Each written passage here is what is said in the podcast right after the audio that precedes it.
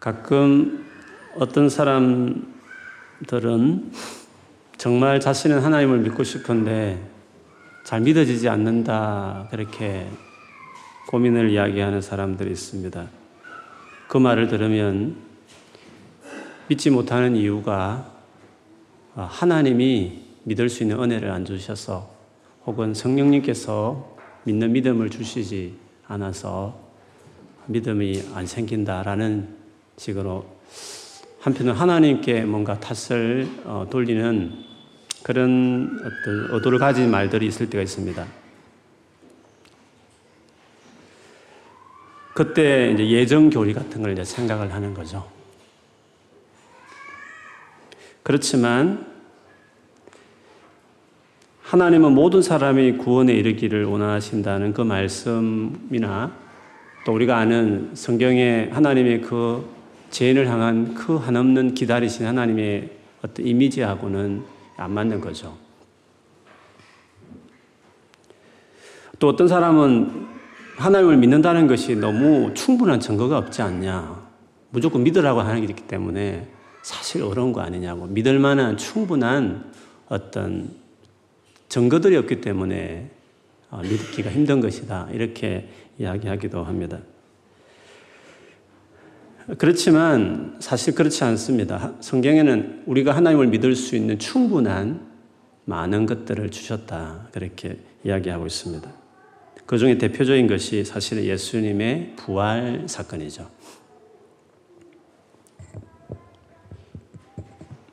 뭐 성경에 있는 것이니까 남들은 안 믿는 안 믿는 거 아닙니까? 라고 뭐라 할지 모르지만 사실 곰곰이 생각해 보면 이걸 많이 나눴지만 예수님 실제 인물이었고 그 성경 외에도 타키투스라든지 요세푸스라 이런 학자들 쓴 역사책에 나와 있습니다.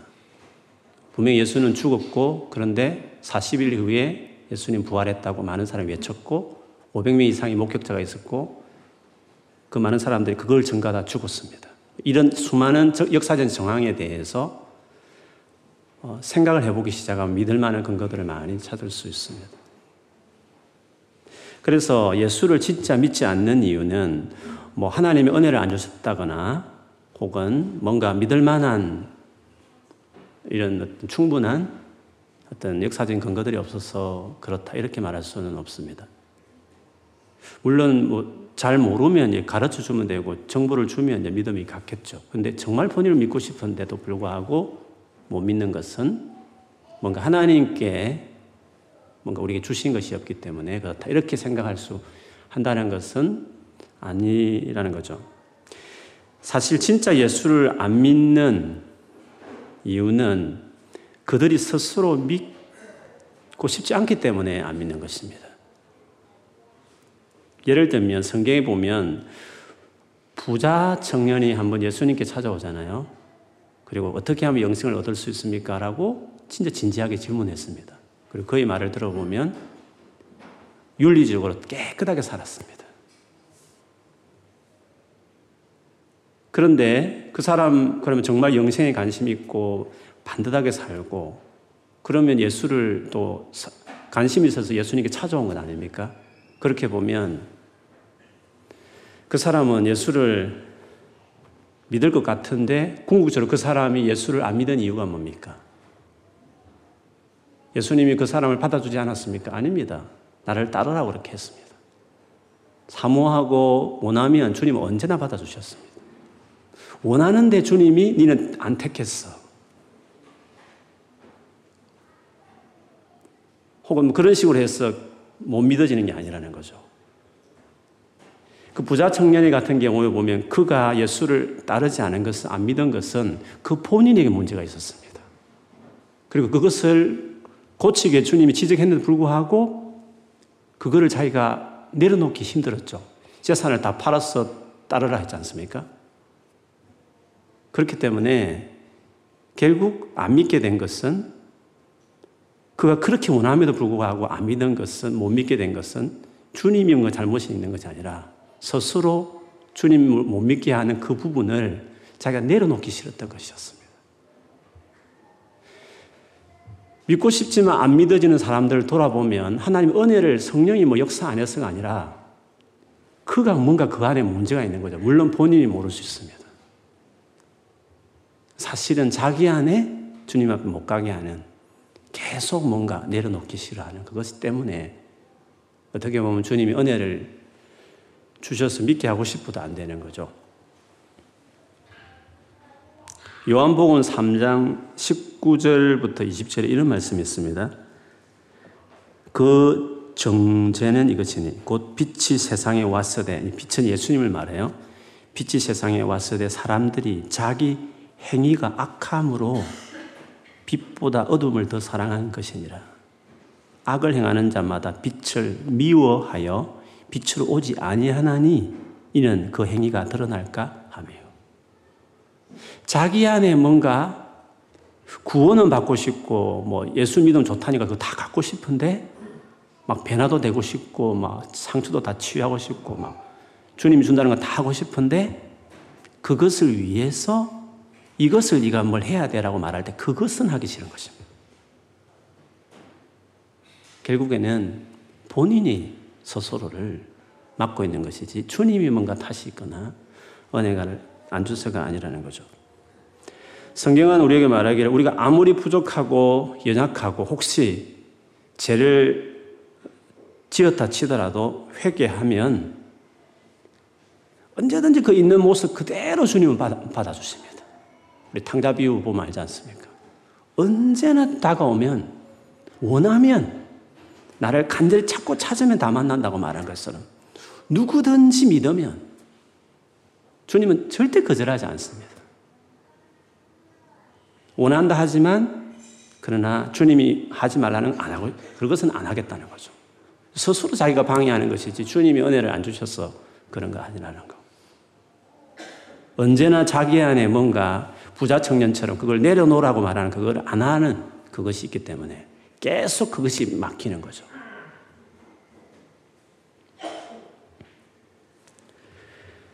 주님은 어떤 것도 다 받아줄 수 있습니다. 우리의 상태가 어떤 상태든지 다 받아줄, 받아줄 수 있었습니다. 그런데 한 가지, 그거를, 즉, 내가 주인이라고 하는 그 주인됨을 내려놓지 않으면 주님께 받아들일 수 없습니다. 사실 그 죄의 시작을 곰곰이 우리 창세기 3장을 보면 스스로 하나님이 되기 위해서 선악을 알게 하는 나무를 따먹었고 그것이 하나님과 세프레트 되었습니다. 다르게 말하면 하나님과의 분리는 하나님 앞에 갈 수 없는 중요한 건 윤리적인 죄가 아닙니다. 스스로 하나님이 되겠다라는 자기가 주인, lordship. 자기가 주인 되고자 함 그것이 하나님과의 관계를 separate 시키는 거잖아요. 그러므로 하나님 앞에 항상 못 가게 되는 거는 뭔가 명령할 때 내 재산을 다 팔고 나를 쫓아라고 말했을 때 그 돈을 주인을 섬기는 그것을 주님이 아셨기 때문에 그것 때문에 예수를 못 믿기 때문에 따를 수 없는 걸 아셨기 때문에 그거를 내려놓아야 네가 나를 따르는 거다. 따를지 안 따를지는 네가 결정하는 거다. 나는 언제나 웰컴이라는 거죠. 언제나 준비되어 있다는 거죠. 그래서 다른 거는 다 받아주지만 스스로 자기 삶에 자기가 주인 되고자 하는 이 로더십을 포기하지 않으면 주님과 한 발자국도 가까워, 가까워질 수 없습니다. 구원을 받을 수 없습니다. 그래서 구원, 회개하고 예수 믿으라 했을 때 회개라는 것은 뭐 죄짓고 눈물, 콧물 짜면서 잘못해서 용서해서 그런 의미의 회개가 아닙니다. 회개는 로더십을 내려놓는 것입니다.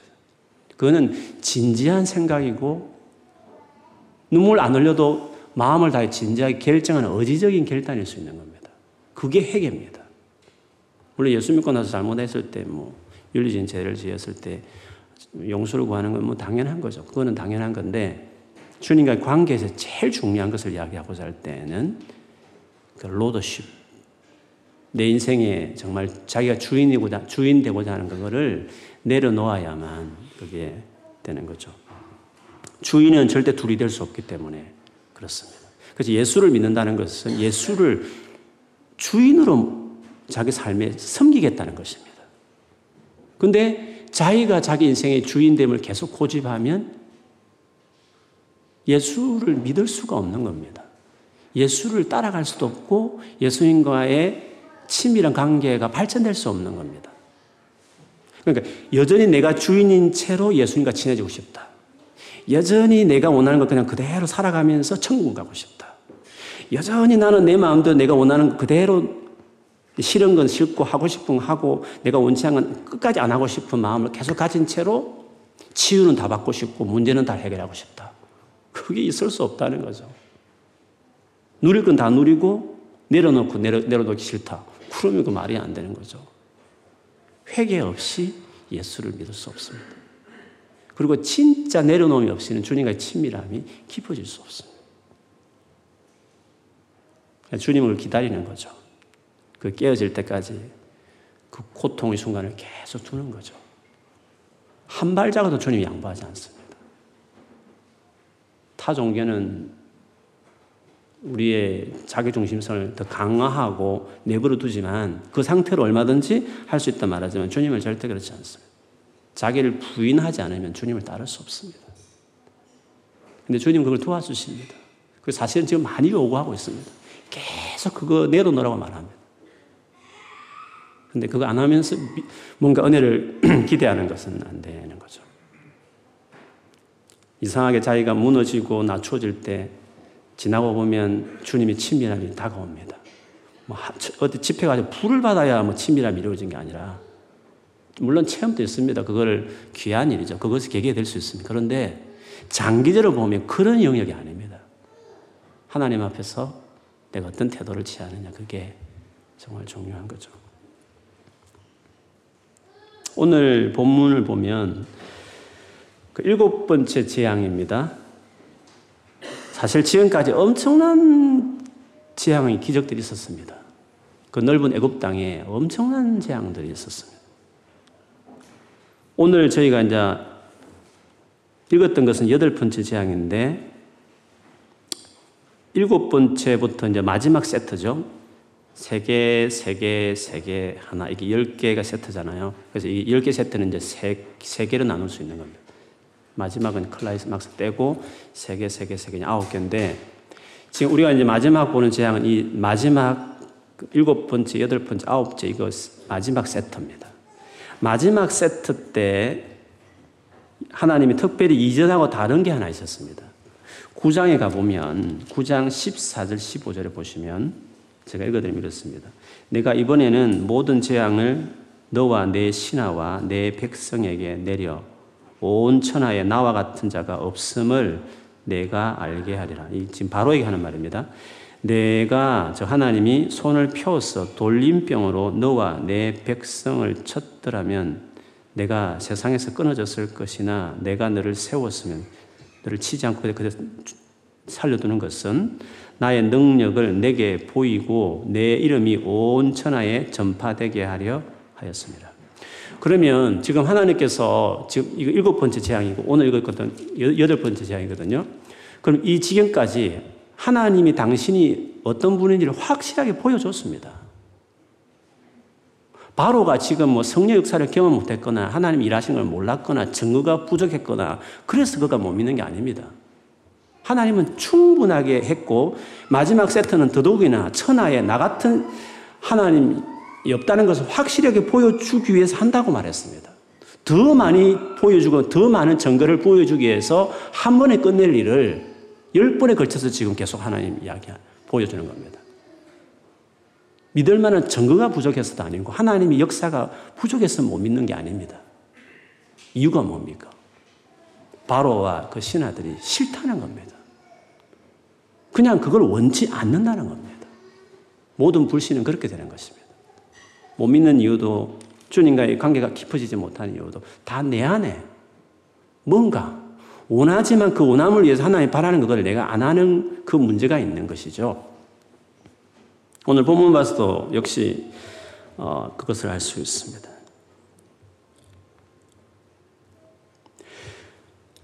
오늘 10장에 갔을 때에도 앞에 바로와 그 신하들이 마음을 완강하게 함으로 주님은 더 표징을, 더 표징, 더 사인들을 계속 주셨다는 것이죠. 물론 이 완강하게 하나님 일부러 했다기보다도 그냥 은혜의 손길 안, 안 미치니까 그냥 스스로 굳어지는 것이죠.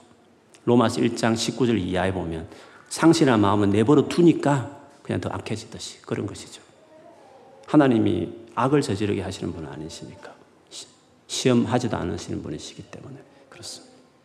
어쨌든 본인들이 스스로 원하기 때문에 마음이 더 강팍해지게 되는 거죠. 수많은 기적을 이렇게 보여줘도 계속 보여줘도 스스로가 원하지 않는 것을 보여봅니다. 그런데 하나님 한편으로는 이런 표정을 많이 보여주는 것은 2절에 보면 모세에게 하는 말이죠. 내게 내가 애굽에서 행한 일들 곧 내가 그들 가운데서 행한 표징을 내 아들과 내 자손의 귀에 전하기 위함이라 너희는 내가 여호와인 줄을 알리라. 즉 이스라엘의 자손들이 하나님을 알게 하기 위해서 이렇게 한다고 이야기했습니다. 이상하죠. 하나님이 놀란 그 표징을 행하는데 행해도 어떤 자들은 더 굳어지고 또 한편으로는 어떤 자들은 이스라엘 자손들 같은 경우에는 하나님을 알게 된다는 것입니다. 마치 복음서에 예수님 비유를 드신 이유를 말씀하시기를 계속 내 확실하게 내가 하나님 아들 메시아임을 보여주었지만 끝까지 반대하는 심지어 귀신 들렸다까지 하면서 성령 모독죄를 저지르는 그들을 보면서 주님이 비유를 가르치기 시작하잖아요. 충분히 증거를 보여주었음을 불구하고 믿을 만한 걸 충분히 말했음을 불구하고 끝까지 안 믿겠다고 했을 때 주님이 티칭을 이제 비유로 하거든요. 그 이유는 뭡니까? 가진 자는 더 가지고 가지지 않는 자는 있는 것도 더 빼앗게 하기 위해서. 안 믿는 자들에게 성령이 역사했습니다. 역사했으니까 모독도 하는 거 아닙니까? 성령 역사하는 것도 막 방해하는 거 아닙니까?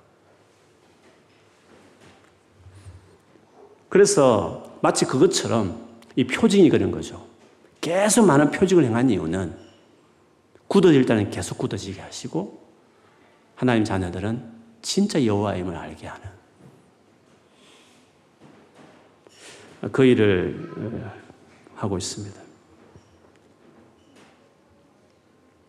하나님께서 오늘 자신을 소개할 때 저는 이 부분이 참 뜻깊은데 3절에 보니까 모세와 아론이 바로에게 들어가서 그에게 이르되 히브리 사람의 하나님 여호와께서 말씀하셨다. 어느 때까지는 계속 그 교만할래? 겸비하지 않겠느냐고. 충분하게 증거를 보이고 충분히 역사했는데도 언제까지 계속 그렇게 바꾸지 않겠느냐고 이야기하는 주님의 말씀이 있습니다. 근데 여기서 하나님이 자기를 소개할 때 히브리 사람의 하나님 여호와라고 말했습니다. 그 당시에 애굽 사람은 가장 사실은 그 당시에 잘 나가는 국민이었습니다. 가장 그, 그 당시에 시민으로서 어깨 들 만큼, 어깨를 펼 만큼, 목에 힘줄 만큼 그런 사람이죠. 영국에서 영국 시민 같은 거죠. 그냥 Asian이나 African 이런 사람들 보면 그냥 예쁘게 들어온 사람 같이 보이는 거잖아요. 히브리라는 것은 굴러 들어온 놈들 그런 뜻입니다. 저 강을 건너가지고 굴러 들어오는 것들 이런 뜻이거든요. 근데 하나님은 그 이름을 그대로 씁니다. 굴러 들어온 것들의 하나님이다, 나는. 하나님은 그들의 하나님을 된 것을 부끄러워하지 않습니다. 나는 히브리인들의 하나님이다. 하나님 여호와가 너 고상하다고 말하는 애굽 사람, 너 왕에게 내가 말한다. 이렇게 하나님께서 말씀하시는 거죠. 1등 국민이라고 일컬이는 애굽 사람의 하나님이라고 말하지 않고 굴러 들어온 것들, 하찮은 것들의 히브리인들이 하나님 여호와가 말한다 이렇게 설명하는 것입니다. 여러분 이걸 보면서 우리가 기억해야 될 것인데 하나님 우리가 세상에 공부 잘하는 거, 잘생긴 거, 스펙이 빵빵한 것 그런 사람들이 하나님이 되는 것을 뭐 대단하게 생각하느냐 그렇지 않습니다. 하나님 그거 별로 관심 없습니다.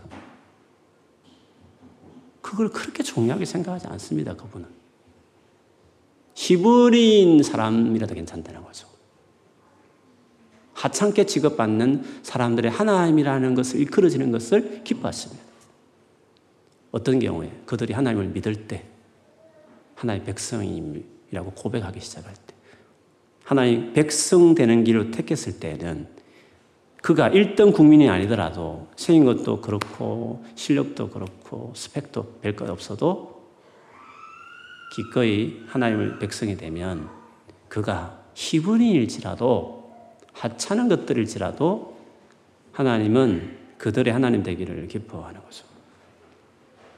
그래서 여러분 세상을 살면서 물론 열심히 해서 실력을 길어서 뭐 게으르게 살면 안 되니까 최선을 다해서 주어진 자리를 확보하는 건 중요한데 그러나 그 되어진 결과들 속에서 세상과 비교해서 내가 못나게 보였을 때 그거를 그렇게 부끄러워하거나 힘들어하지 마십시오. 진짜 부끄러워할 것이 뭔지 아십니까? 믿음 없는 것이 부끄러운 겁니다. 하나님은 희번이라 괜찮습니다. 그러나 믿음 없는 것을 하나님 부끄러워합니다. 믿음 없는 것이 부끄러운 줄 알아야 합니다. 오만 성형 수술 다 하고 다이어트 다 해가지고 날씬해도 믿음 없으면 그건 부끄러운 줄 알아야 됩니다. 가장 좋은 것은 부러워야 될 사람은 믿음의 사람이에요. 하나님은 희버리여도 괜찮다는 것입니다. 내 백성 되는 사람이 중요합니다. 나를 정말 믿는 사람이 중요한 것입니다. 그거를 히브리서 11장에 이런 말 했습니다. 11절부터 16절에 이 사람들은 다 믿음을 따라 죽었으며 약속을 받지 못하였을 때 그것들을 멀리서 보고 환영하며 또 땅에서는 외국인과 나그네임을 정언하였어요. 우리 하찮은 것들이 다 그렇게 자기 스스로 인정했다는 거죠. 그들이 이같이 말하는 것은 자기들이 본향 찾는 자임을 나타냅니다. 그들이 나온 바 본향을 생각하였더라면 돌아갈 기회가 있었으리와 그들이 이제는 더 나은 본향을 사모하니 곧 하늘에 있는 것이라. 이러므로 하나님이 그들의 하나님이라 일컬음 받으심을 부끄러워하지 아니하시고 그들을 위하여 한 성을 예비하셨느니라. 라고 말씀하셨습니다. 하나님은 일등 공의 애굽에 바로 잘 나가도 완강한 전혀 믿음의 반응을 보이려고 하지 않는 스스로 믿는 방향을 계속 거부하는 그들을 보다도 굴러 들어온 것들이 지나지 않지만 하나님의 참 백성인 된 그들의 하나님 되기를 기꺼이 기뻐하셨죠. 그리고 그들에게 더 큰 믿음을 주기를 바라셔서 한쪽은 더 완강하게 한쪽은 진짜 여호와를 더 알게 하게 해서 열 가지 재앙을 일으키는 이유가 그것이었다라고 주님이 서두에 설명하신 것이었습니다. 그래서 하나님은 세상에서 우리가 믿음의 사람으로 더 세워지기를 바라는 것입니다. 믿음이 떨어지면서 세상에 잘 나가는 건 아무 의미가 없습니다. 교회를 등지면서 아무리 뭐 세상에서 출세해도 그 아무 의미가 없습니다. 뭐 천국 가면 우리가 늘 말하지만 한 귀퉁이 파도 그 엄청난 돈입니다. 애플 회사 몇 개 차릴 정도의 금액이 나옵니다. 그런 하나님 관점에서 우리가 뭐 세상에서 뭐 애플 회사를 세우니 많이 그런 게 그렇게 관심이 있겠습니까? 중요한 거는 하나님을 드러내느냐, 거기 들어가서 주님을 증거하느냐, 하나님을 보여주는 인생을 사느냐, 그게 우리에게 주, 중요한, 그러면 뭐 애플 회사도 가고 뭐 평범한 사무직으로 살든지 뭐 어떤, 그거는 우리의 그 직업은 그렇게 중요하지 않습니다. 영양 따라주는데 열심히 살면 되는 겁니다. 하나님의 백성의 정체성은 그렇지 않습니다. 믿음이 떨어진 것을 부끄럽게 생각해야 됩니다. 하나님 그걸 제일 부끄럽게 생각하는 거죠. 그러나 믿음의 사람은 희번일지라도 나는 저들이 하나님인 것을 부끄러워하지 않는다. 그들을 위해서 한 성을 내가 준비했다. 자랑스럽게 생각하는 거죠. 이런 아이덴티티가 분명해야 됩니다, 여러분. 혹시 여러분 머리가 좀, 좀 딸려서 실력이 없거나 집안이 좀 못 밀어줘가지고 평범하게 그냥 살아가지고 기껏 직장 구한다는 것이 한 2, 300만 원 정도 받는 뭐 아주 평범한 중소기업에 뭐 평생을 살다가 하여튼 전세방 근거하다 살아도 대기업의 그 회장님이나 대기업의 기부인이 음? 이렇게 내려도 그 앞에서도 그냥 그 위치에 대한 존중함은 버리지만 전혀 굴하지 않는 전혀 위축되지 않는 그런 어떤 태도가 그게 크리스찬의 태도입니다. 하나님 안에 이 아이덴티티가 분명해야 됩니다. 자유, 그 누릴 수 있는 자유 있지 않습니까? 주님은 우리를 그런 분이라고 이야기하시고 있습니다. 이런 하나님의 백성들이 믿음이 중요한데 이제 저는 오늘 그 믿음이 어떤 믿음이어야 되는지를 좀 나누고 싶습니다. 지금 여덟 번째 재앙을 메뚜기 재앙에 대해서 지금 일으키겠다고 바로 왕에게 가서 이야기를 했습니다. 그러니까 빨리 우리를 풀어달라고 말했습니다. 메뚜기 뭐 메뚜기 그까지 그까지 메뚜기 뭐뭐 뭐 재앙 이렇게 봐 이렇게 할지 모르지만 오늘 메뚜기 재앙을 되게 이 사람들이 놀랍니다. 하들짝 놀래가지고 막 신하들까지 찾아와가지고 왕에게 살아있는 신이잖아요. 파라오 왕이니까 신인데도 불구하고 막 짜증을 내고 막 한거합니다. 지금 나라가 지금 다 망하게 됐는데 지금 모릅니까? 하면서 빨리 들어주라고 막. 당시의 메뚜기 재앙은 정말 두려운 재앙이었습니다. 사실 순서를 봐도 앞에 우박이 떨어져 가지고 웬만한 채소, 뭐 가축들은 다 죽였거든요.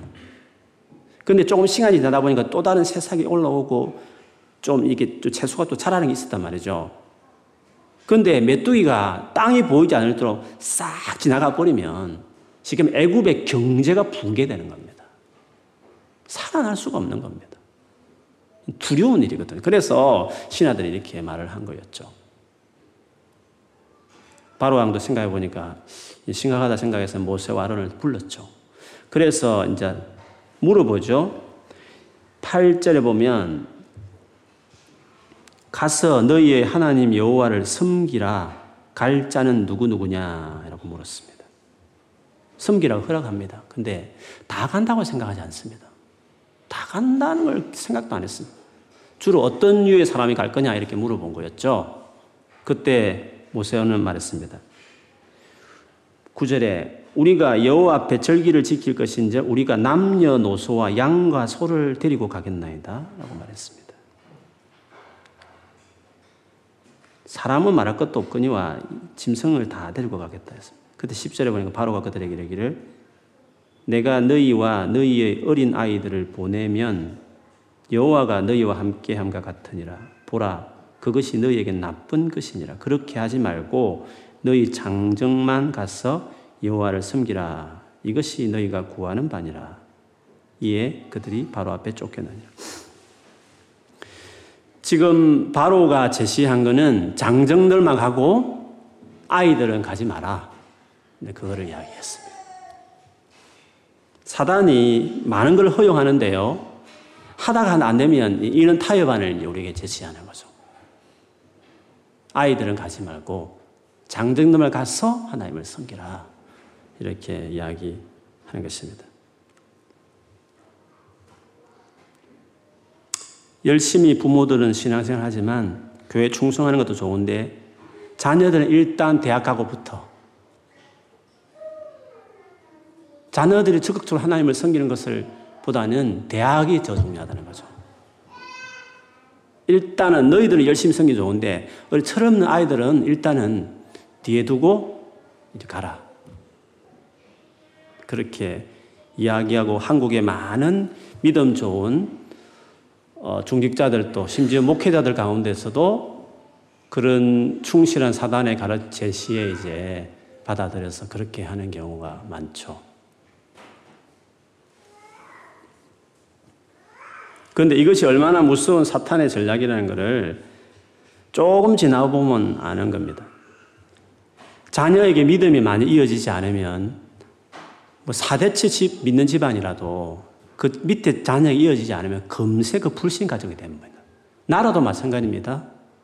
그 믿음이 전체적으로 교회 성도들이 그 믿음을 그 다음 세 이어가지 않으면 한 세대가 지나면 그 나라는 미전도 종족이 되는 겁니다. 옆으로도 전도를 많이 해야 되지만 밑에 전도가 이게 정말 중요한 겁니다. 사실 하나님 그걸 더 중요하게 생각합니다. 밑으로 전도를 정말 중요하게 생각합니다. 자기 아이 두 명만 책임지면 되거든요. 두 명만 열심히 전도하라는 거죠. 저는 다섯 명이니까 열심히 다섯 명 해야 되죠. 다 같이 열심히 하면 된다는 거죠. 무슬림은 그걸 충실하게 따라요. 거짓 종교도 그 전략만 잘 따르니까 무슬림화 시키잖아요. 무슬림이 뭐 따로 많이 개종시킵니까? 어릴 때부터 코란을 달달달 외우게 하잖아요. 그리고 아이 많이 낳고. 그게, 그게 전략입니다, 그게. 아이 많이 낳고, 열심히 신앙교육, 대학 못 가도 좋으니까 신앙생 열심히 시키고, 그것만 하면 그 시간 게임입니다. 전 세계 보험할 수 있습니다. 수평은 아무리 전도하는 것보다도 수직 전도가 이게. 주님은 그걸 정말 중요하게 생각하는 거죠. 영국에 제가 나눴지만 시골에 저 코넬, 코넬 옆에 있는 동네인데 거기에 우리 선교사 한 분이 갔는데 그 목회자가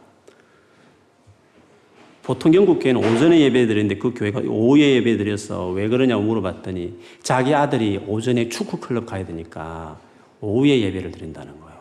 미쳤지, 미쳤어. 자식, 자식 맞춰가지고 교회 예배를 만드는 거예요. 제가 목회자를 비판한 게 아니라 영국 교회 수준이 그런 거예요. 물론 뭐 런던에 부흥하는 교회 많지만 이 자녀에게 믿음을 개성하는 걸 중요하게 생각하지 않으면 미전도 종족이 되는 겁니다. 여러분 유럽에 유럽이 기독교인이 얼마인지 아십니까? 2.3%입니다. 아프리카는 17% 됩니다. 아프리카보다 더 아프리카는 충분하면 기독이 많습니다. 선교하면 아프리카 생각하잖아요. 17% 16점 얼마입니다. 남아메리카는 17입니다. 북아메리카 27%고 아시아는 6점 얼마가 8점 얼마가 유럽이 2.6인가 2.3이 그래요. 성교하면 유럽을 생각해야 됩니다, 이제는. 그렇게 된 이유는 왜 기독교국 대륙이 이렇게 됐습니까?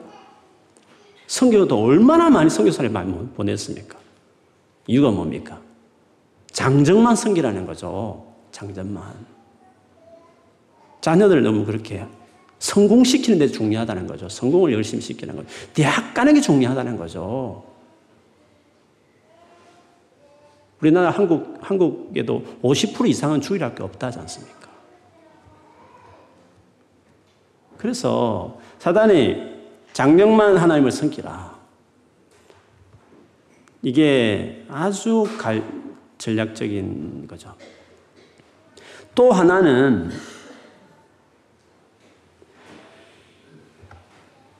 또 하나는 자녀들을 믿음으로 못하게 하는 또 다른 하나는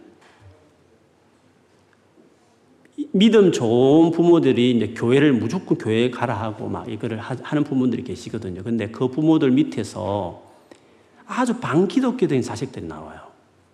뭐 김일성도 그렇고 히틀러도 뭐 그렇고 아주 기독교를 박해하는 지금 한국의 그 어디 교수죠. 아주 삐딱한 목사들인데 삐딱한. 근데 물론 그 목회자가 어떤지 제가 비판하고 싶지는 않지만 가끔 기독인 가정에서 그렇게 돌출하는 반기독교적인 사람들 보면 많은 게뭐 그 다는 아니지만 그 목회 주, 그 믿음의 사람이 삶으로 신앙을 안 보여주는 거예요. 종교적인 겁니다. 바리새인적으로 예수를 믿는 겁니다. 삶과 인격으로 신앙이 나타나지 않으면 그런 채로 신앙을 강요하기 시작해버리면 그 자녀들은 언젠가는 교회를 탈선하고 탈선한 이후로 아주 반기독교적인 사람이 되는 거죠. 그래서 자녀를 믿음을 양육한다는 건 참 어렵습니다. 저도 목사지만 사실 자신 잘 못합니다. 주일학교 때는 뭐 교회에서 주일학교고 노래 부르고 주기도문 부르고 아멘만 해도 믿음 좋다고 생각해요. 부모들이. 와, 믿음 좋다면서. 10대 돼 가 보십시오.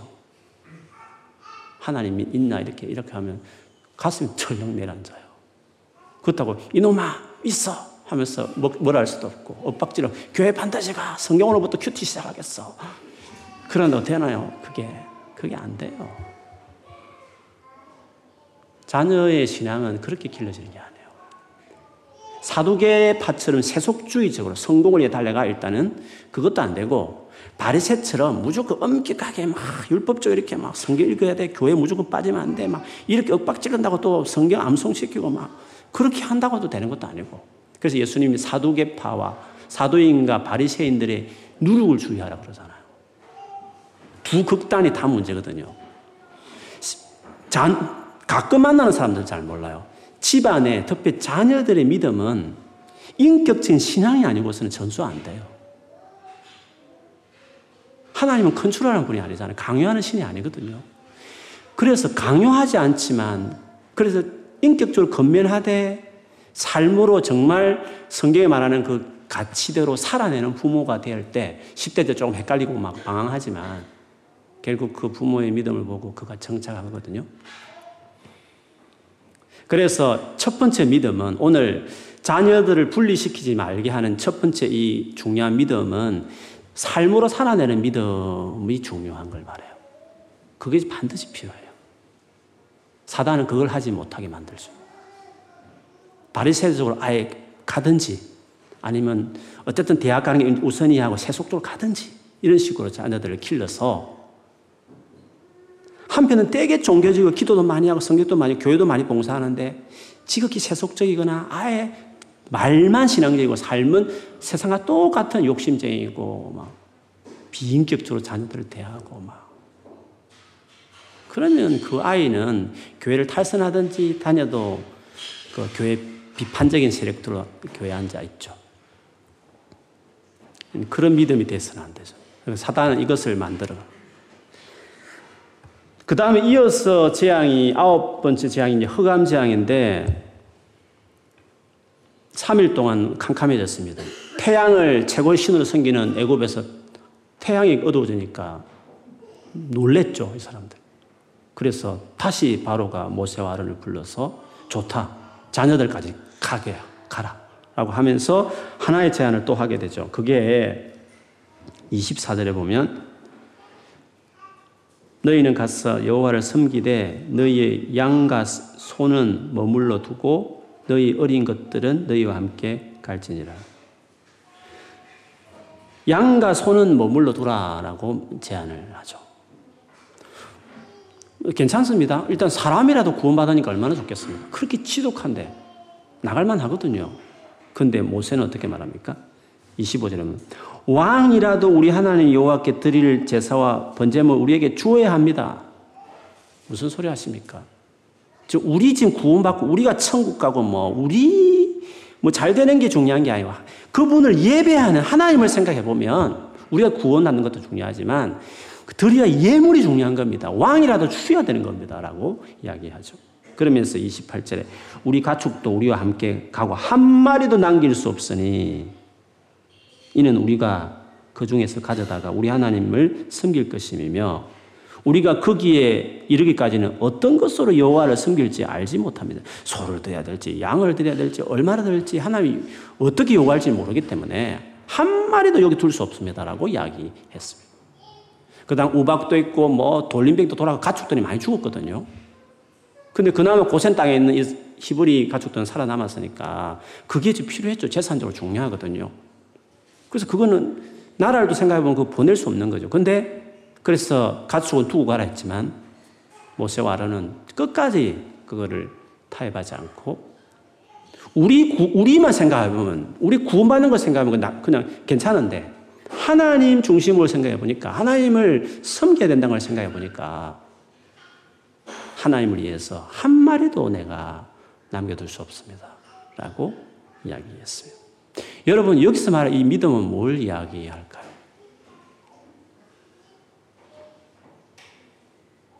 우리의 삶 전 영역을 하나님께 드리는 삶을 이야기하는 거예요. 무엇을 먹든지 마시든지 하나님 영광을 위해 살라고. 내가 공부하는 것도, 내가 직장 다니는 것도, 내가 결혼하는 이유도, 내가 자녀를 많이 낳는 이유도, 하나님을 섬기기 위해서, 하나님 뜻을 위해서.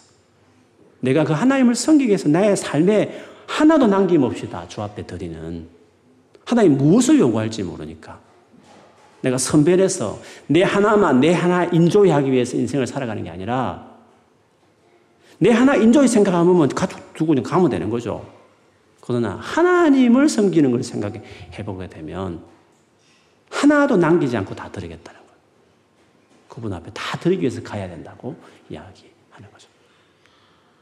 자기 중심적인 신앙 말고 이기적인 신앙 말고 하나님을 섬기기 위한 필요한 모든 것을 내가 다 필요하다고 드려야 된다고 하는 이 태도는 우리의 믿음이 전 삶이 다 주 앞에 들어지는 삶이 돼야 돼. 격리되는 거 말고 교회에서만 열심히 봉사하고 교회 밖을 나가면 뭐 별 다를 거 없거든요. 좀 착한 거 외에는 별 다를 거 없는 그런 신앙생활 말고 직장에 가도 학교에 가도 결혼을 해도 자녀를 낳고 키우는 모든 이유에 있어서 다 하나님을 섬기는 사람으로 섬기기 위해서 한다. 이게 분명해야 되는 이런 믿음이 돼야 되는 거죠.